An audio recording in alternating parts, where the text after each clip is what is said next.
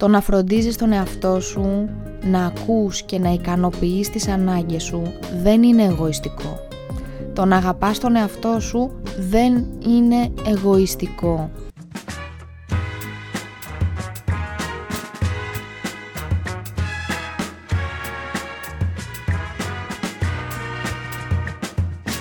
Καλώς ήρθες στο podcast Lukini Project. Είμαι η Λουκία Μιτσάκου, είμαι σύμβουλος προσωπικής ανάπτυξης και life coach και αυτό είναι ένα podcast προσωπικής ανάπτυξης που έχει σκοπό να προσφέρει έμπνευση και ψυχική ενδυνάμωση και μιλάμε για τεχνικές και εργαλεία που μας βοηθούν να βελτιώσουμε την ποιότητα της ζωής μας. Το Lukini Project έχει ως σκοπό να κάνει τον κόσμο καλύτερο με το να γνωρίσουμε καλύτερα τον εαυτό μας και φυσικά να μην ξεχνάμε πως πάντα υπάρχει λόγος για να χαμογελάμε.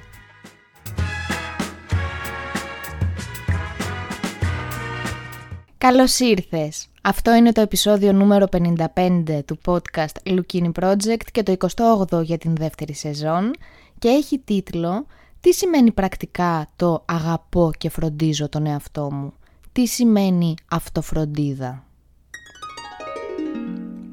Ακούμε πολύ συχνά τη συμβουλή να αγαπάς τον εαυτό σου, να σε προσέχεις, να σε φροντίζεις και είναι πολύ σωστή συμβουλή, πραγματικά είναι πολύ σωστή συμβουλή και λέμε ναι, συμφωνώ, θα αγαπώ τον εαυτό μου και θα με φροντίζω. Αλλά δεν ξέρουμε πάντα τι σημαίνει αυτό πρακτικά. Μοιάζει δηλαδή λίγο σαν αφηρημένη έννοια. Αν σε ρωτήσω τώρα, φροντίζεις τον εαυτό σου; Σε ρωτάω τώρα, φροντίζεις τον εαυτό σου; Τι θα μου απαντήσεις; Κατά πάσα πιθανότητα θα μου πεις ναι φροντίζω τον εαυτό μου. Και αν σου κάνω και μια δεύτερη ερώτηση, με ποιον ακριβώς τρόπο φροντίζεις τον εαυτό σου; Εκεί υπάρχει μια πιθανότητα να μην υπάρχει μια σαφής απάντηση, να μην το έχεις σκεφτεί ακόμα πρακτικά. Αν ισχύει αυτό, μην ανησυχείς καθόλου, καθόλου όμως. Γιατί στο σημερινό επεισόδιο θα δούμε τι σημαίνει αυτό το αγαπώ και φροντίζω τον εαυτό μου πρακτικά, τι σημαίνει αυτοφροντίδα πρακτικά, θα το ξεκαθαρίσουμε, θα σταματήσει να είναι μία έννοια ασαφής και με σκοπό όλο αυτό ώστε να μπορούμε να κάνουμε συγκεκριμένα πράγματα στην καθημερινότητά μας που θα μας κάνουν να νιώθουμε καλύτερα. Και να κάνω και μία παρένθεση. Πώς νιώθεις όταν ακούς τη λέξη αυτοφροντίδα; Είναι πιθανό να σκέφτεσαι εντάξει όλο αυτό το self-care είναι κάτι που είναι της μόδας, είναι πολύ in. Είναι μόδα και θα φύγει. Και μάλιστα έχει αρχίσει και γίνεται πολύ ενοχλητικό. Αν νιώθεις έτσι, θέλω να σου πω πως δεν έχουμε μια σαφή εικόνα του τι σημαίνει στα αλήθεια αυτό, γι' αυτό υπάρχει μια παρανόηση και μπορεί να σκεφτόμαστε έτσι. Γιατί αυτό φροντίδα δεν είναι να πηγαίνεις σε πολυτελή σπα και να βάζεις μάσκες προσώπου και κάθε μέρα όταν ξυπνάς να φτιάχνεις έτσι υγιεινά σμούθις με φράουλες σε ωραία χρώματα για να μπορείς μετά να βάζεις φωτογραφία στο Instagram ούτε να φοράς το τέλειο κολάν και να κάνεις τέλεια τις στάσεις της γιόγκα και να βάζεις βίντεο στο TikTok. Το να φροντίζεις τον εαυτό σου, να αγαπάς τον εαυτό σου πρακτικά, το self-care που λέμε, είναι κάτι άλλο. Έχει άλλη βαρύτητα, άλλη σημασία και άλλη ουσία. Και σίγουρα δεν είναι για το Θεαθήνε και τα social media. Τι είναι αυτοφροντίδα; Αυτοφροντίδα σημαίνει να κάνω πράγματα που κάνουν καλό στην σωματική μου υγεία αλλά και στην ψυχική μου υγεία και τη συναισθηματική μου κατάσταση. Και σε αυτό το σημείο θέλω να σου τονίσω πως δεν υπάρχει ένας σωστός τρόπος για να φροντίζεις τον εαυτό σου είναι κάτι που διαφέρει από άνθρωπο σε άνθρωπο και εξαρτάται από τι σου αρέσει και από το τι χρειάζεσαι στη συγκεκριμένη φάση της ζωής σου. Πράγμα που σημαίνει πως δεν διαφέρει μόνο από άνθρωπο σε άνθρωπο, αλλά μπορεί να διαφέρει και για εσένα σε διαφορετικές χρονικές περιόδους. Επομένως η αυτοφροντίδα θα μου πεις είναι κάτι σχετικό. Και ναι και όχι. Δηλαδή μπορεί να διαφέρει για τον καθένα, αλλά δεν είναι σχετικό όταν μιλάμε για κάτι που σου κάνει καλό. Και όταν μιλάω για κάτι που σου κάνει καλό εννοώ και τώρα, αλλά και μακροχρόνια. Επομένως, δεν είναι αυτοφροντίδα αν υποκύπτω σε όλους τους πειρασμούς που με κάνουν να νιώθω όμορφα τώρα για πολύ λίγο, αλλά μακροπρόθεσμα μου κάνουν κακό. Μιλάμε μόνο για πράγματα που είναι σαφές πως δεν μας βλάπτουν ούτε τώρα ούτε στο μέλλον. Γιατί να φροντίσεις τον εαυτό σου; Λοιπόν, είναι πολύ σημαντικό ερώτημα αυτό. Είναι εξαιρετικά σημαντικό να αγαπάμε και να φροντίζουμε τον εαυτό μας και να γνωρίζουμε πως ναι, έχουμε όρια και εμείς όπως όλοι. Και είναι πολύ επικίνδυνο να θεωρούμε ότι μπορούμε να είμαστε καλά στην υγεία μας χωρίς να κάνουμε κάτι γι' αυτό συνειδητά και πρακτικά. Αν δεν φροντίζουμε τον εαυτό μας, θα εξαντληθούμε, είτε σωματικά είτε ψυχικά, συνήθως και τα δύο ταυτόχρονα. Δηλαδή, αν δεν φορτίσεις το κινητό σου, σκέψου, θα έρθει η στιγμή που δεν έχει μπαταρία και θα μείνεις στο δρόμο χωρίς μπαταρία. Επομένως, τι κάνεις; Μπορείς να το φορτίζεις σε διάφορα χρονικά σημεία μέσα στην ημέρα για να μην ξεμείνεις στο δρόμο χωρίς κινητό. Άλλο παράδειγμα. Πόσο μακριά θεωρείς πως μπορείς να πας με το αυτοκίνητο χωρίς να του βάλεις ποτέ βενζίνη; Αν δεν το γεμίζεις σε τακτά χρονικά διαστήματα, θα ξεμείνεις στο δρόμο και δεν θα μπορείς να προχωρήσεις άλλο. Η αυτοφροντίδα προλαμβάνει την ψυχική εξάντληση και το burnout, την υπερκόπωση και προβλήματα υγείας βέβαια που προκύπτουν όταν πιέζουμε τον εαυτό μας πολύ περισσότερο από όσο αντέχουμε, αλλά και την κατάθλιψη και το έντονο στρες. Η αυτοφροντίδα είναι κάτι απολύτως απαραίτητο για να είμαστε καλά και είναι ουσιαστικά μία μέθοδος πρόληψης για μελλοντικά προβλήματα υγείας. Να σου τονίσω πως δεν συνιστά από μόνη της θεραπεία για χρόνια προβλήματα υγείας, δεν σε θεραπεύει αν έχεις ήδη χρόνια προβλήματα υγείας, αν και έρευνες έχουν δείξει ότι μία ρουτίνα αυτοφροντίδας βοηθάει πολύ στην καταπολέμηση των συμπτωμάτων. Δεν είναι όμως η θεραπεία και το ζήτημα είναι και να μην φτάσουμε στην ανάγκη να χρειαστούμε θεραπεία. Το να αγαπάς και να φροντίζεις τον εαυτό σου είναι απαραίτητο για να είσαι καλά. Απαραίτητο. Βοηθάει στην υγεία, δυναμώνει το ανασωπητικό σύστημα, μειώνει το στρες, αυξάνει την παραγωγικότητα, την δημιουργικότητα, αλλά και την αυτοπεποίθηση.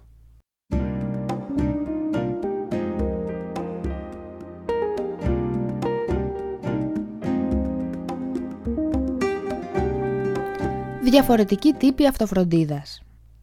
Το να αγαπάς και να φροντίζεις τον εαυτό σου έχει πολλές διαφορετικές μορφές. Μπορεί να πάρει πολλές διαφορετικές μορφές. Θα σου πω λοιπόν μερικά μόνο παραδείγματα για να γίνεις σαφές, αλλά και για να πάρεις ιδέες και να αποφασίσεις ποιες από αυτές θέλεις να δοκιμάσεις και να τις ενσωματώσεις στην καθημερινότητά σου. Και θα σου πω και κάτι που σου λέω πάντα όταν μιλάμε για συνήθειες. Λοιπόν, όχι όλες μαζί, ωραία, κάθε συνήθεια θέλει χρόνο για να εδραιωθεί.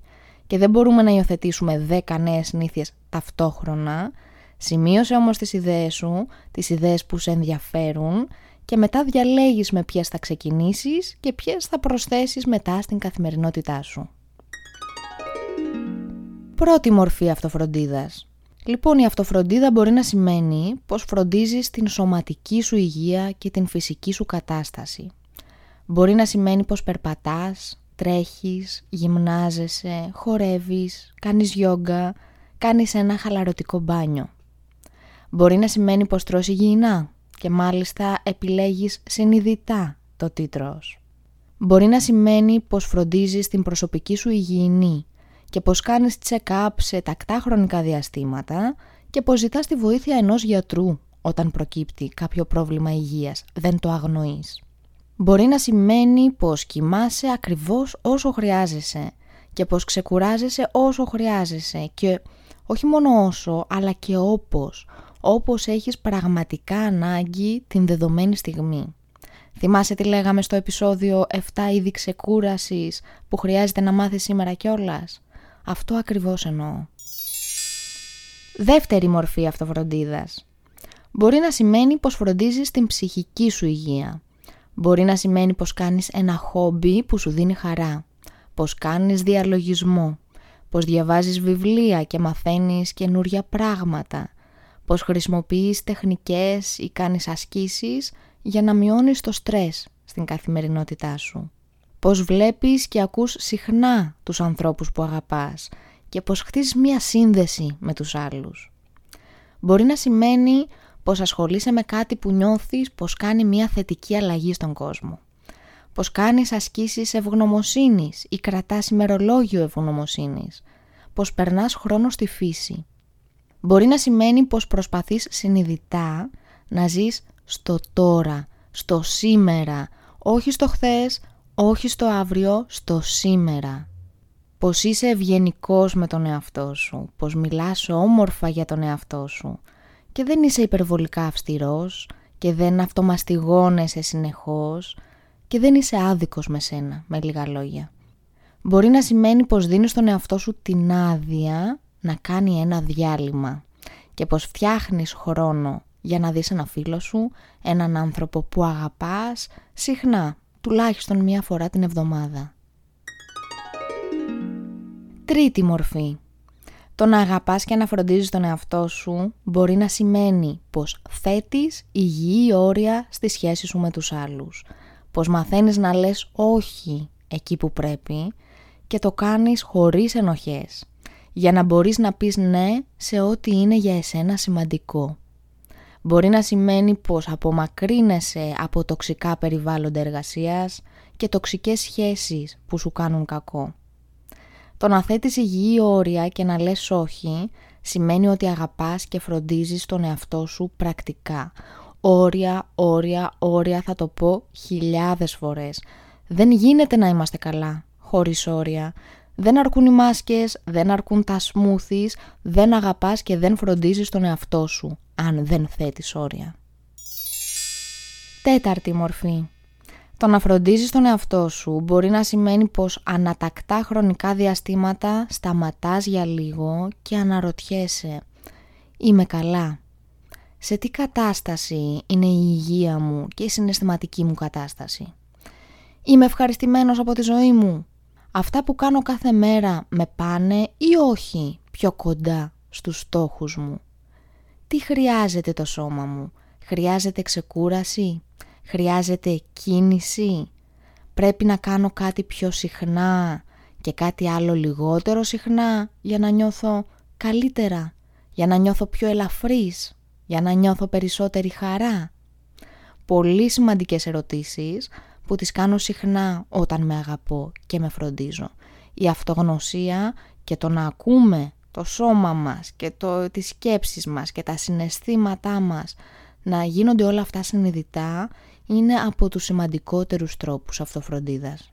Και μια μικρή παρένθεση.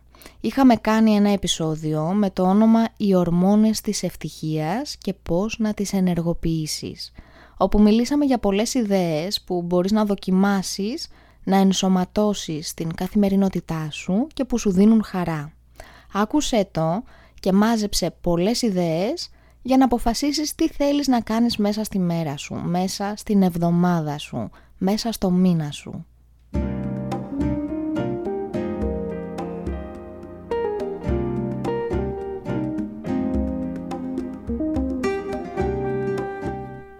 Επαναπροσδιορίσε τι σημαίνει για εσένα να φροντίζεις τον εαυτό σου. Είπαμε ήδη πως είναι απαραίτητο να φροντίζουμε τον εαυτό μας. Πολλοί όμως το θεωρούν κάτι το εγωιστικό. Έχεις νιώσει ποτέ έτσι; Δηλαδή πως με τόσες υποχρεώσεις να τρέχουν και ανθρώπους που εξαρτώνται από εσένα, είναι εγωιστικό να ασχοληθείς με τον εαυτό σου και να δώσεις τον εαυτό σου αυτό που χρειάζεται, γιατί θα κλέψεις χρόνο από αυτό που είναι να δώσεις τους άλλους. Έχεις νιώσει ποτέ έτσι; Αν ναι, να μην ανησυχείς καθόλου γιατί είναι πολύ, πολύ συνηθισμένες αυτές οι ενοχές και οφείλονται στην μεγάλη παρανόηση πως το να φροντίζουμε τον εαυτό μας και να βάζουμε τον εαυτό μας ως προτεραιότητα είναι εγωιστικό και είμαστε εγωιστές και σκεφτόμαστε μόνο τον εαυτό μας και είμαστε οι χειρότεροι άνθρωποι του κόσμου. Λοιπόν αυτό είναι παρανόηση είναι λάθος και θέλω να το ξεκαθαρίσουμε αυτό. Φροντίζουμε τον εαυτό μας για να είμαστε καλά και φροντίζουμε τον εαυτό μας ώστε να είμαστε σε θέση να φροντίζουμε και τους άλλους γύρω μας. Γιατί πώς μπορείς να δώσεις σε κάποιον να πιει νερό; Αν το ποτήρι σου είναι άδειο. Γιατί αν είσαι άρρωστο στο κρεβάτι, χωρίς καθόλου ενέργεια, με ποιον τρόπο μπορείς να βοηθήσεις οποιονδήποτε άλλο; Αγαπάμε και φροντίζουμε τον εαυτό μας για να είμαστε υγιείς, για να νιώθουμε ωραία, για να μπορούμε να κάνουμε τη δουλειά μας, για να μπορούμε να βοηθήσουμε τους άλλους, για να έχουμε την ενέργεια να ανταπεξέλθουμε σε όσα αντιμετωπίζουμε στην καθημερινότητά μας, για να έχουμε τη δύναμη να διαχειριστούμε μία δύσκολη μέρα ή μία δύσκολη περίοδο της ζωής μας. Και σε καμία, καμία περίπτωση η αυτοφροντίδα δεν συνιστά εγωιστική πράξη. Σε καμία όμως. Αν όλοι αγαπούσαμε και φροντίζαμε τον εαυτό μας, ο κόσμος θα ήταν πολύ, πολύ, πολύ καλύτερος. Να θυμάσαι πως με τον αγαπάς και να φροντίζεις τον εαυτό σου, κάνεις τον κόσμο λίγο πιο όμορφο.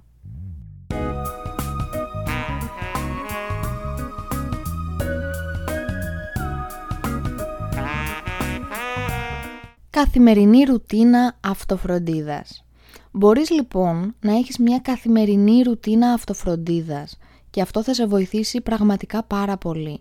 Θα σε βοηθήσει να μην στερέψεις ποτέ από ενέργεια. Να πεις ότι κάθε μέρα θα αφιερώνω μία ώρα στον εαυτό μου, μισή ώρα στον εαυτό μου, εσύ θα το αποφασίσεις. Θα περπατάω για τόσα λεπτά, θα κάνω διαλογισμό, θα κάνω ένα χαλαρωτικό μπάνιο, θα χορεύω τόσες ώρες την εβδομάδα και τέτοια. Το να γίνει η αυτοφροντίδα μία καθημερινή συνήθεια είναι εξαιρετικά σημαντικό και θα σε βοηθήσει σε πάρα πολλά πράγματα. Αν όμως η καθημερινότητά σου είναι τόσο πιεσμένη που δεν μπορείς σε αυτή τη φάση να φτιάχνεις χρόνο για τον εαυτό σου κάθε μέρα, τότε μην ανησυχείς, δεν πειράζει.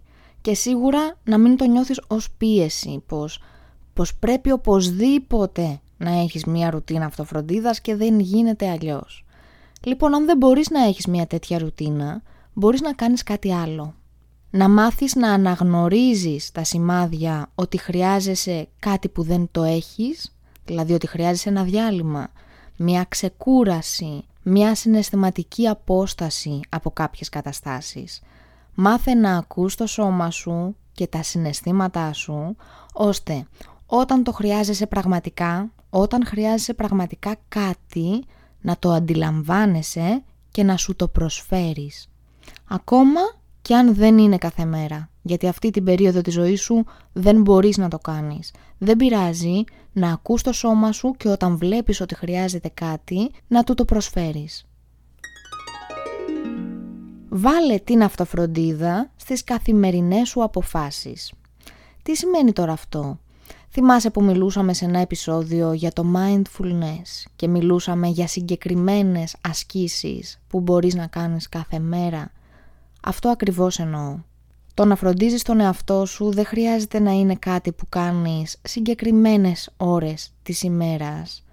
Μπορείς να έχεις αυτή την πρόθεση όλη μέρα και να παίρνεις τις μικρές καθημερινές αποφάσεις σου που μέχρι τώρα δεν τους έδινες καμία σημασία, που ήταν, ξέρεις, έτσι κάπως σε αυτόματο πιλότο, να παίρνεις αυτές τις αποφάσεις με γνώμονα τι θα μου κάνει περισσότερο καλό. Μιλάω για μικρές αποφάσεις. Ας φάω ένα φρούτο με το φαγητό. Ας περπατήσω 20 λεπτά αντί να πάρω συγκοινωνίες. Ας μιλήσω με αυτόν τον άνθρωπο που τον αγαπώ και μου φτιάχνει τη διάθεση και με γεμίζει ενέργεια μικρές αποφάσεις κάθε μέρα. Υπάρχει δηλαδή κάποιος άλλος δρόμος για τη δουλειά που να έχει λιγότερη κίνηση, ακόμα και αν είναι πιο μακριά, αλλά να γλιτώσω αυτό το στρες από την κίνηση. Ή γυρνώντας από τη δουλειά, μπορώ να πάρω άλλη διαδρομή και να σταματήσω για 10 λεπτά σε ένα πάρκο, να έρθω λίγο σε επαφή με τη φύση. Τι μπορείς να κάνεις διαφορετικά στην καθημερινότητά σου, ώστε να φροντίζεις τον εαυτό σου περισσότερο; Για σκέψου το. Ένα ιστερόγραφο. Μας έμαθαν πως πρέπει να φροντίζουμε τους άλλους και να βάζουμε τις ανάγκες τους πάνω από τις δικές μας. Γιατί αυτό σημαίνει αγάπη. Γιατί έτσι κάνει ένας καλός άνθρωπος. Είναι πολύ όμορφο να βοηθάς τους άλλους. Είναι απαραίτητο, βασικά θα σου πω άμα με ρωτήσεις εμένα. Είναι πανέμορφο να αγαπάς και να το δείχνεις και να προσφέρεις. Αλλά αυτό είναι άλλο πράγμα. Αλλά αυτό σε καμία περίπτωση δεν σημαίνει πως οφείλουμε να ζήσουμε μια ολόκληρη ζωή καταπίεσης, αγνοώντας τις πραγματικές μας ανάγκες. Θα το πω πολλές φορές ακόμα, γιατί υπάρχει πολύ έντονα αυτή η παρανόηση. Το να φροντίζεις τον εαυτό σου, να ακούς και να ικανοποιείς τις ανάγκες σου δεν είναι εγωιστικό. Το να αγαπάς τον εαυτό σου δεν είναι εγωιστικό.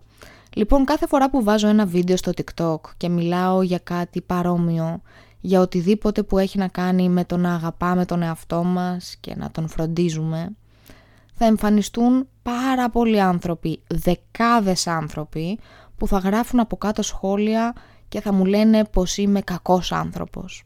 Είμαι εγωίστρια, προβάλλω την εγωπάθεια και τέτοια πράγματα ούτε που τα θυμάμαι όλα αυτά που ακούω. Όχι παιδιά, όχι, ένα τεράστιο όχι, για κανένα λόγο. Αυτός ο κόσμος γέμισε από ανθρώπους που δεν τολμούν να ακολουθήσουν τα όνειρά τους, που δεν αγαπούν πραγματικά τον εαυτό τους και γι' αυτό κάνουν και τις αντίστοιχες επιλογές, που δεν φροντίζουν τον εαυτό τους, αλλά φροντίζουν μόνο τους γύρω τους. Από ανθρώπους καταπιεσμένους, από ανθρώπους δυστυχισμένους. Όχι, αυτό τελειώνει εδώ. Αυτό τελειώνει σήμερα εδώ. Η ζωή είναι πολύ μικρή και είναι πολύ αναπάντεχη, θα έλεγα. Δεν ξέρεις τι θα συμβεί αύριο. Και αυτό μας το απέδειξαν τα τελευταία τρία χρόνια, έτσι δεν είναι; Αν δεν ικανοποιείς τις ανάγκες σου, όχι μόνο δεν βοηθάς τους άλλους, αλλά και τους ρίχνεις μετά ασυναίσθητα την ευθύνη γι' αυτό. Έχεις μία μνησικακία, είτε το θέλεις είτε όχι. Χαλάει η σχέση σας, χαλάει η ζωή σας. Αγάπησε τον εαυτό σου και δώσ' του ό,τι έχει ανάγκη για να είσαι ένας άνθρωπος γεμάτος και να μπορείς να δώσεις αγάπη και φροντίδα στα παιδιά σου, στους γονείς, στα αδέρφια, στους φίλους, στον άνθρωπό σου. Γίνε όμως ένας άνθρωπος γεμάτος. Γεμάτος από αγάπη, από ενέργεια, από ενθουσιασμό, από όνειρα, από στόχους. Γεμάτος. Και το να αγαπάς και να φροντίζεις τον εαυτό σου πρακτικά κάθε μέρα και κάθε λεπτό είναι ο μόνος τρόπος για να γίνεις ένας άνθρωπος γεμάτος. Πώς θα τα λέμε, πώς θα επικοινωνούμε; Στο lukini.gr υπάρχουν όλα τα podcast και πολλά ακόμα άρθρα που μπορεί να σε ενδιαφέρουν. Τα λέμε φυσικά μέσα από τα social media, facebook, group Lukini Project Podcast, όπου κάθε πέμπτη στις 7.30 το απόγευμα κάνουμε και την διαδραστική μας ακρόαση και σελίδα Lukini. Τα λέμε και από το Instagram, Lukia Mitsaku και Lukia Mitsaku Coaching και φυσικά μέσα από το TikTok Λουκία Μιτσάκου. Φυσικά επικοινωνείτε μαζί μου για ατομικές συνεδρίες coaching. Χαίρομαι πάρα πολύ όταν μου λέτε και θέματα τα οποία σας ενδιαφέρουν είτε για επόμενα επεισόδια είτε για να δημιουργήσουμε κάποια μαθήματα που να τα κάνουμε όλοι μαζί. Μου αρέσει πάρα πολύ να μου λέτε τα θέματα που σας απασχολούν. Τι άλλο μπορείτε να κάνετε; Μπορείτε να κάνετε share αυτό το podcast στα social media, να κάνετε φυσικά subscribe στην εφαρμογή που το ακούτε δωρεάν για να μπορείτε και να βρίσκετε το νέο επεισόδιο πολύ πιο εύκολα, να το κατεβάζετε, να το κάνετε download για να το ακούτε εκτός σύνδεσης όποτε θέλετε, στο μετρό, στο τρέξιμο, οπουδήποτε και φυσικά μπορείτε να προτείνετε αυτό το podcast σε κάποιον φίλο σας, σε έναν άνθρωπο που αγαπάτε και αυτό μου δίνει πραγματικά πάντα πάρα πολύ μεγάλη χαρά. Και μια παρένθεση, αν σου αρέσει το Lukini Project, μπορείς να το δείξεις την αγάπη σου με το να πας στην εφαρμογή του Spotify από το κινητό και να το βαθμολογήσεις με 5 αστεράκια. Θα μου δώσει πραγματικά πολύ πολύ μεγάλη χαρά, θα κάνει μεγάλη διαφορά στο να μας βρουν και άλλοι άνθρωποι καινούργοι και να έρθουν στην παρέα μας. Spotify και το ίδιο μπορείς να κάνεις και στο Apple Podcast. και σε ευχαριστώ πάρα πάρα πολύ εκ των προτέρων, αλλά σας ευχαριστώ και όλους εσάς που το έχετε κάνει ήδη. Είμαι η Λουκία Μιτσάκου και σας ευχαριστώ πάρα πολύ για την ακρόαση. Σας ευχαριστώ που με εμπιστεύεστε με τον χρόνο σας, που το ακούσατε ολόκληρο το podcast, που φτιάξατε χρόνο για να ασχοληθείτε με την προσωπική σας ανάπτυξη. Ένα πολύ μεγάλο μπράβο από εμένα, ένα τεράστιο ευχαριστώ. Θέλω να σας πω ότι δεν το θεωρώ καθόλου δεδομένο, ότι κάθε εβδομάδα είστε εδώ. Κάθε εβδομάδα ακούτε το καινούριο επεισόδιο και κάθε εβδομάδα συμμετέχετε σε όλο αυτό. Με σχόλια, με ερωτήσεις, δείχνετε ενδιαφέρον, τα κάνετε πράξη αυτά που λέμε. Κάνετε ασκήσεις όταν έχουμε ασκήσεις. Ένα τεράστιο ευχαριστώ και ένα τεράστιο μπράβο. Να αγαπάτε τον εαυτό σας, να φροντίζετε τον εαυτό σας, να βοηθήσετε και άλλους ανθρώπους να το κάνουν και να κάνουμε όλοι μαζί ό,τι περνάει από το χέρι μας για να εξαφανιστεί πια αυτή η παλιά λανθασμένη αντίληψη ότι τον αγαπάμε τον εαυτό μας και να φροντίζουμε τον εαυτό μας είναι εγωιστικό. Να αγαπάτε τον εαυτό σας, να φροντίζετε τον εαυτό σας γιατί έτσι κάνετε τον κόσμο καλύτερο. Πάμε να κάνουμε μαζί αυτόν τον κόσμο καλύτερο. Μόνο με τέτοια πράγματα γίνεται ο κόσμος καλύτερος. Με μικρά καθημερινά πράγματα. Θα λέμε πάλι την Τρίτη με το καινούριο μας επεισόδιο. Να είστε καλά, να προσέχετε τον εαυτό σας, να σας αγαπάτε και να μην ξεχνάμε πως πάντα υπάρχει λόγος για να χαμογελάμε. Και από εμένα φιλί, μεγάλο.